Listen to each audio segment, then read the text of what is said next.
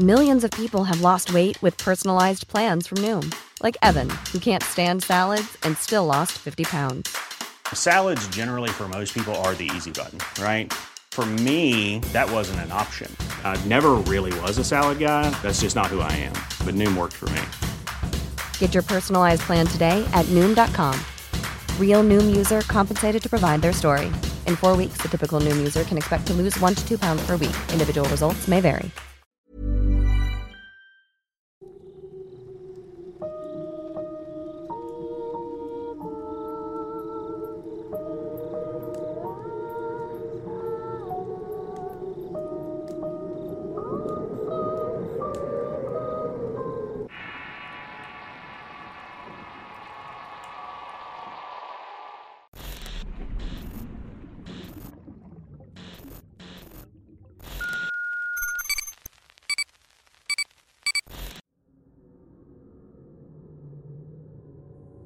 Escalofríos.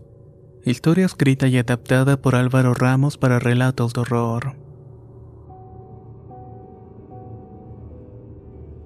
Si tuviera que describir el evento más perturbador que me ha sucedido, tendría que comenzar explicando cómo llegué a ese lugar. Era apenas un estudiante de la carrera de contabilidad y vivía en una ciudad muy diferente a la mía. Era mucho más grande y con mucha más gente pero a pesar de todo esto siempre estaba solo. Mi familia era muy humilde y no me podía dar el lujo de derrochar el poco dinero que me daban, y mucho menos tenía intenciones de fallarles.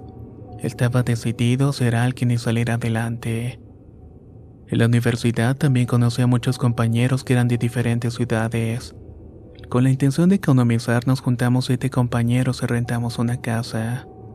La renta dividida entre siete era una canga, pero el lugar estaba completamente derruido.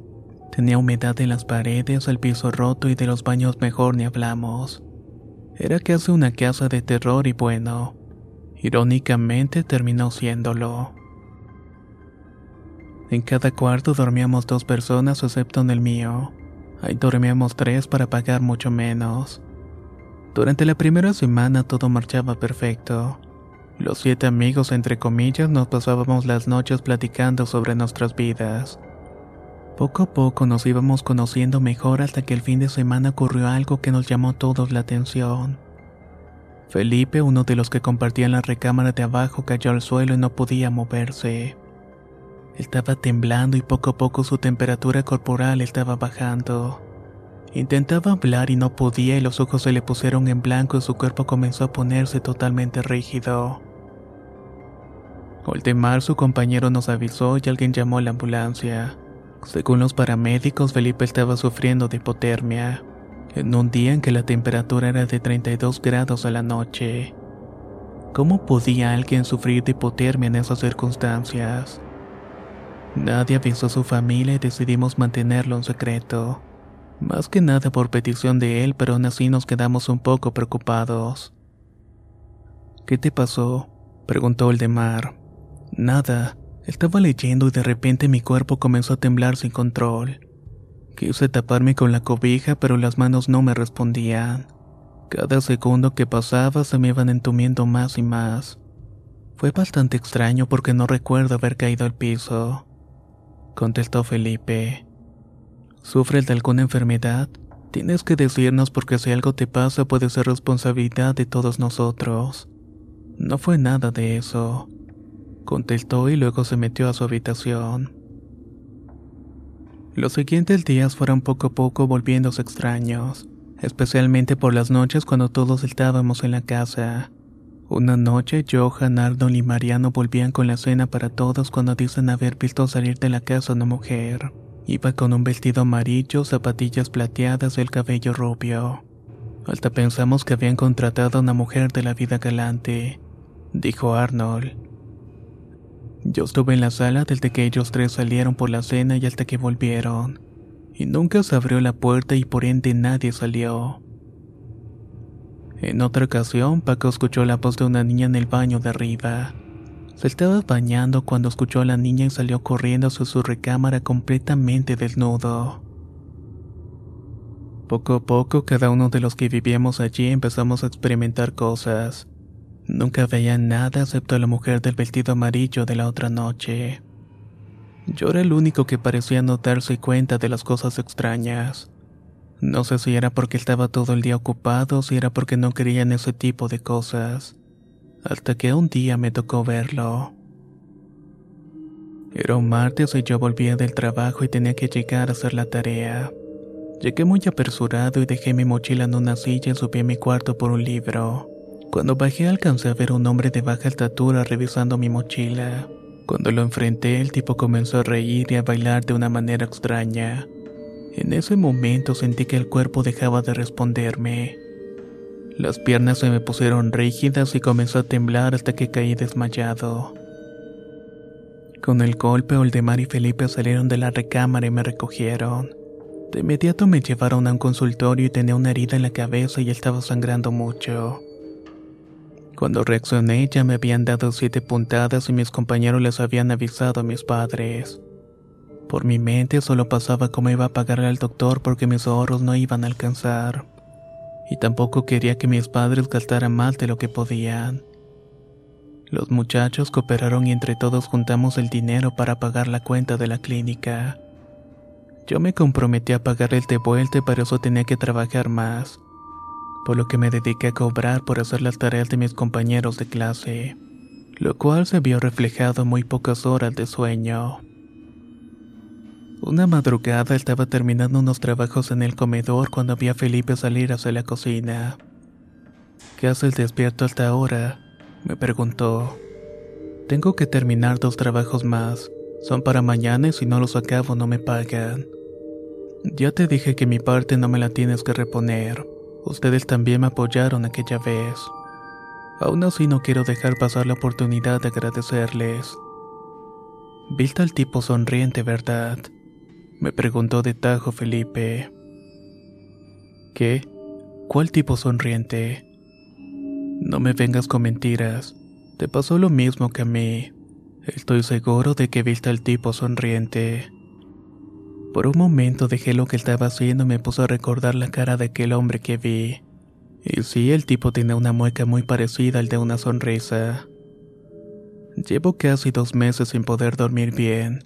Cuando creo que logro conciliar el sueño veo su rostro y me despierto. Dijo Felipe mientras se sentaba en el comedor. Hace dos noches sentí que me agarraban las piernas y trataban de jalarme. Desperté y comencé a gritar y Oldemar despertó y me ayudó a tranquilizarme un poco. Él lleva días escuchando que la puerta principal se abre y se cierra por las madrugadas. Pero cuando se levanta a ver quién es no ve nadie y todo eso ya es normal para nosotros. La verdad, Felipe, yo no he tenido tiempo ni de dormir. Desde aquella noche no descanso con tal de juntar el dinero para pagarles, ya que a los demás se les surge bastante su dinero. Por si eso te mantiene alejado de él, no pares. Al parecer solo lo veo cuando estoy por dormir. En eso escuchamos a Oldemar salir de la recámara. ¿Escucharon? ¿Qué? ¿Qué cosa? La puerta. Alguien entró. Nadie ha entrado. Llevamos aquí un buen rato platicando. Yo creo que a finales del mes me voy a ir a vivir a una pensión. Aquí no se puede descansar. Mañana les aviso formalmente a todos para que busquen a alguien que se quede en mi lugar. Dijo el de mar. Al día siguiente todos nos sentamos a platicar sobre la situación de la renta, ya que si Oldemar se iba alguien tendría que irse al cuarto de Felipe pero al parecer no era el único que quería marcharse de allí. Mariano tenía unas semanas viendo sombras en el pasillo y según él era de un anciano que caminaba con un bastón. Johan escuchaba las zapatillas de una mujer bajando por las escaleras. Paco seguía escuchando la voz de una niña por toda la casa. Arnold se quejaba de que todas las noches su recámara olía a podrido. Huele como muerto, mencionaba él. Y por último yo que nunca dije nada, pero varias veces mientras trabajaba hasta tarde llegué a ver unas manos en la ventana de la cocina. Estas golpeaban como si quisieran que les abriera. Ese día todos comenzaron a quejarse y llegamos a la determinación de irnos de allí. Esperen, gritó Mariano. Hay alguien en la puerta. Todos volteamos a ver de inmediato y logramos verlo también. Era la figura de un hombre alto con un traje oscuro y sombrero. En su mano derecha sostenía un maletín y la mano izquierda la tenía metida en el bolsillo de su pantalón. No decía nada y solamente nos veía fijamente. ¿Qué es lo que desea? Preguntamos. Busco a Ana, contestó después de unos segundos. Aquí no vive ninguna Ana, solamente vivimos puros hombres. Entonces alguien tiene que responder por el contrato. Yo había firmado el contrato de renta por ser el mayor de todos. Le dije al hombre que yo era el inquilino y que si pasaba algo. Él se sentó en una de las sillas de plástico que teníamos en la sala y me dijo, Tu nombre no aparece, pero si tú dices que eres el inquilino, algo podemos hacer. Jewelry isn't a gift you give just once. It's a way to remind your loved one of a beautiful moment every time they see it. Blue Nile can help you find the gift that says how you feel and says it beautifully with expert guidance and a wide assortment of jewelry of the highest quality at the best price. Go to BlueNile.com and experience the convenience of shopping Blue Nile, the original online jeweler since 1999. That's BlueNile.com to find the perfect jewelry gift for any occasion. BlueNile.com. If you thought the only way to get a more defined jawline with natural looking results was through surgery, think again. Juvederm Volux XC is a non surgical injectable gel filler that improves moderate to severe loss of jawline definition and can help you achieve natural looking results with little downtime. Even better, this improved definition lasts up to one year with optimal treatment. No maintenance required. Improve jawline definition for a smooth, sculpted look with Juvederm Volux XC. For important safety information and to find a licensed specialist, visit juvederm.com. That's J U V E D E R M.com. Not for people with severe allergic reactions, allergies to lidocaine, or the proteins used in Juvederm. Common side effects include injection site redness, swelling, pain, tenderness, firmness, lumps, bumps, bruising, discoloration, or itching. There's a risk of unintentional injection into a blood vessel, which can cause vision abnormalities, blindness, stroke, temporary scabs, or scarring. Talk to a licensed specialist to find out if it's right for you. El hombre abrió su maletín y sacó una carpeta donde comenzó a escribir mi nombre y otros números tachando el nombre de Ana. Muy pronto nos veremos, dijo el hombre y salió de la casa. Esa noche muchos comenzaron a arreglar sus cosas y tenían la intención de irse al día siguiente.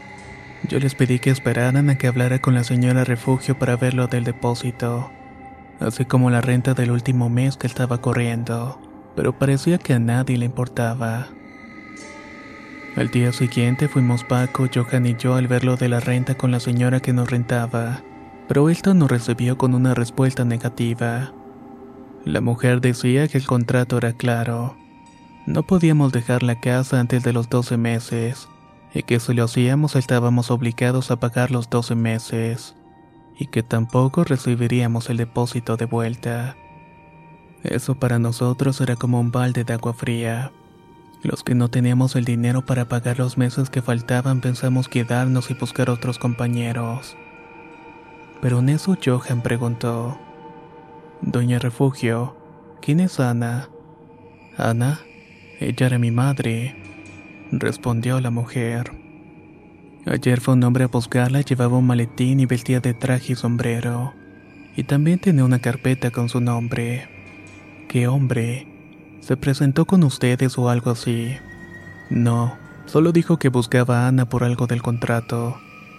Yo le dije que el contrato ahora estaba a mi nombre y borró el de su madre me puso a mí. Contesté. Hijo mío, nunca hagas esas cosas. No sabes quién es ese hombre y tampoco sabes cuáles son sus intenciones. Dejen la casa hoy mismo y pasen por el depósito después de las seis. Y por favor, por lo que más quieras, Nicolás, vuelva a tu pueblo. La mujer visiblemente asustada cerró la puerta frente a nosotros. De inmediato regresamos a la casa a hablar con los demás y cuando llegamos ya era muy tarde. Las cosas de Arnold y Oldemar ya no estaban. Felipe estaba terminando de recoger las suyas y acababan de recibir otra visita. Felipe nos contó de manera apresurada que Arnold estaba hablando con alguien en el baño. Oldemar y él estaban abajo cuando escucharon que alguien se estaba cayendo. Subieron a ver qué había pasado y lo encontraron en el suelo temblando. Esta vez no había dinero para llevarlo al médico, por lo cual pidieron ayuda con los vecinos. La señora Rosa era dueña de una tiendita donde vendían productos de farmacia.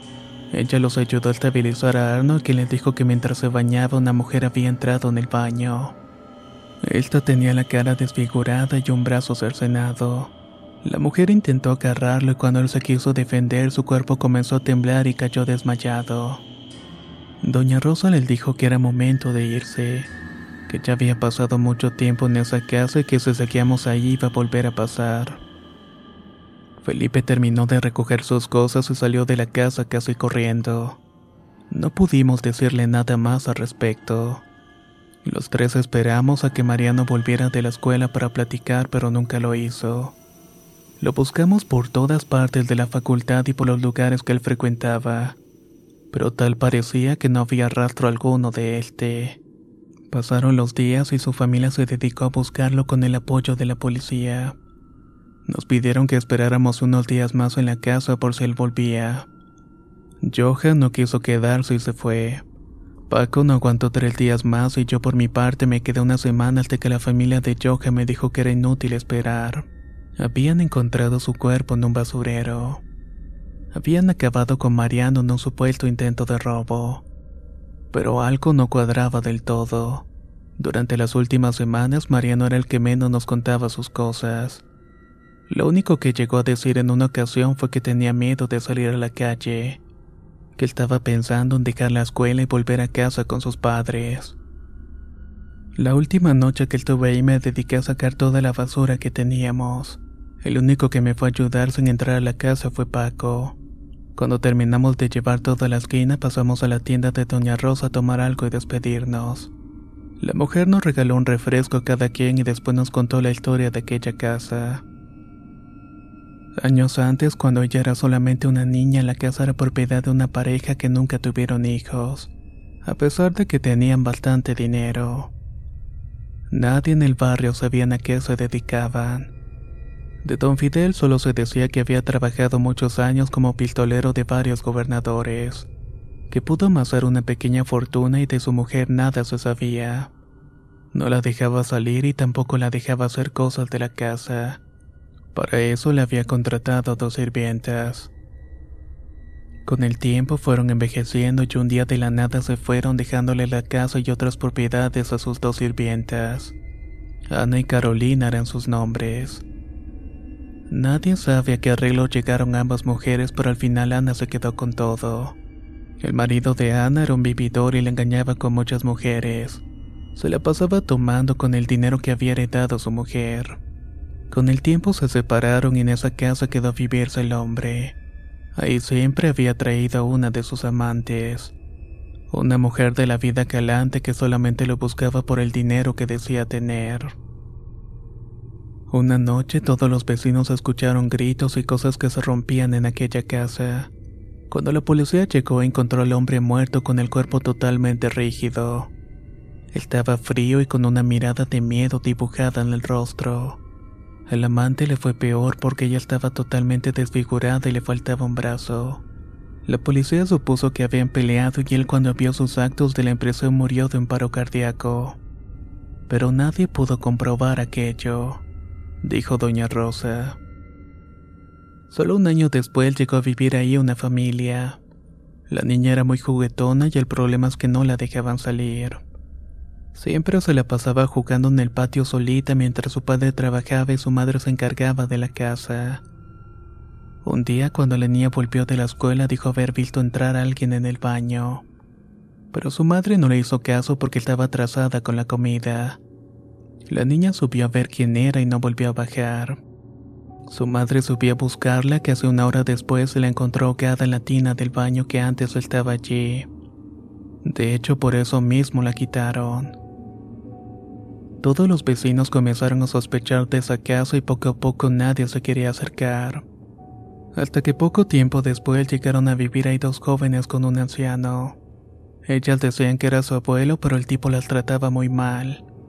Nadie entendía por qué aguantaban tantas golpizas a las muchachas. El anciano estaba evidentemente enfermo e incluso tenía que usar un bastón para sostenerse. Una noche, mientras caía una tormenta en la ciudad, se comenzó a escuchar la golpiza. Los gritos se escuchaban incluso más que los truenos y algunos vecinos no aguantaron más y llamaron a la policía. El hombre abrió el llamado de la policía pero no los dejó entrar. Les dijo que todo estaba bien y que los gritos eran de él por los problemas de la columna. Le dolía mucho cuando tenía que hacer las terapias y que sus nietas no sabían los ejercicios que le ponía el doctor. Los policías no podían hacer mucho porque no tenían una orden, así que simplemente se fueron. Nadie vio salir a las muchachas de aquella casa. Solo vimos al viejo cuando un camión de mudanza vino por sus cosas semanas después. Cuando Ana vino a limpiar la casa se encontró con el cuerpo de una de las muchachas en el tinaco. Apestaba podrido casi todo el barrio y las tuberías de la casa hasta el día de hoy siguen oliendo a muerto. A la otra muchacha la encontraron amarrada afuera en el patio. Ella había muerto de inanición y le habían cortado la lengua para que no gritara. Fue algo sumamente horrible todo eso. Ana prometió no volver a rentar la casa, incluso le quiso vender, pero el año pasado ya murió y todo se le quedó refugio quien a pesar de las advertencias de los vecinos decidió rentar la casa para ganarse unos pesos. No sé qué tenga esa casa, continuó doña Rosa, pero la gente que llega ahí le pasan cosas malas, tal como le pasó a Marianito. Yo dejé esa casa el 31 de octubre, día que se vencía el mes de renta. No volví a verla hasta que dos años después me encontré con Felipe. Él me dijo que había vuelto a vivir en aquel barrio y que la casa seguía desocupada. Él más tarde se enteró que una de las leyendas de ese lugar era de los dueños originales de la casa.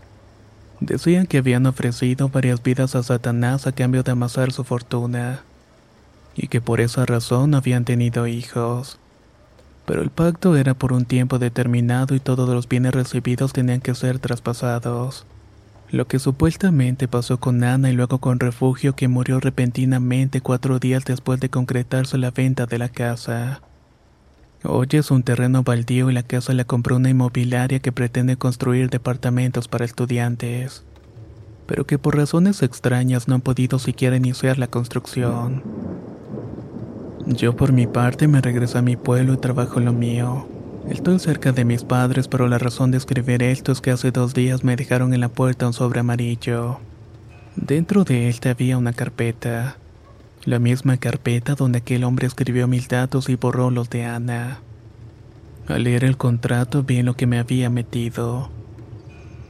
Paso las noches en vela esperando que aquel hombre desaparezca para cobrar parte del contrato. Hay días en los que me dan los escalofríos y sé que va a volver a pasar pero no sé cuándo, no sé cómo, pero sí dónde. Tengo un sueño recurrente en el que me veo a mí mismo colgado en aquella casa, con el cuerpo frío y completamente rígido temblando mientras apaga la luz.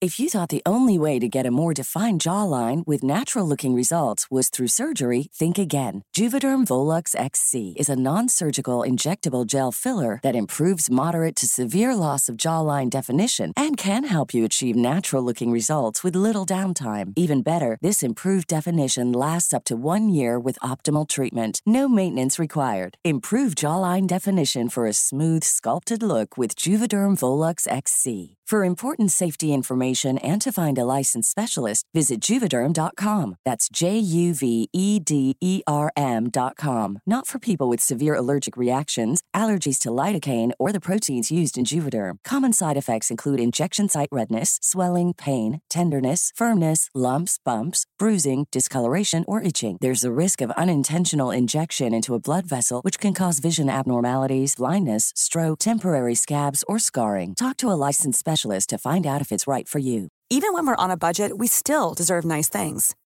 Quince is a place to scoop up stunning high end goods for 50 to 80% less than similar brands. They have buttery soft cashmere sweaters starting at $50, luxurious Italian leather bags, and so much more. Plus, Quince only works with factories that use safe, ethical, and responsible manufacturing. Get the high-end goods you'll love without the high price tag with Quince. Go to quince.com/style for free shipping and 365 day returns.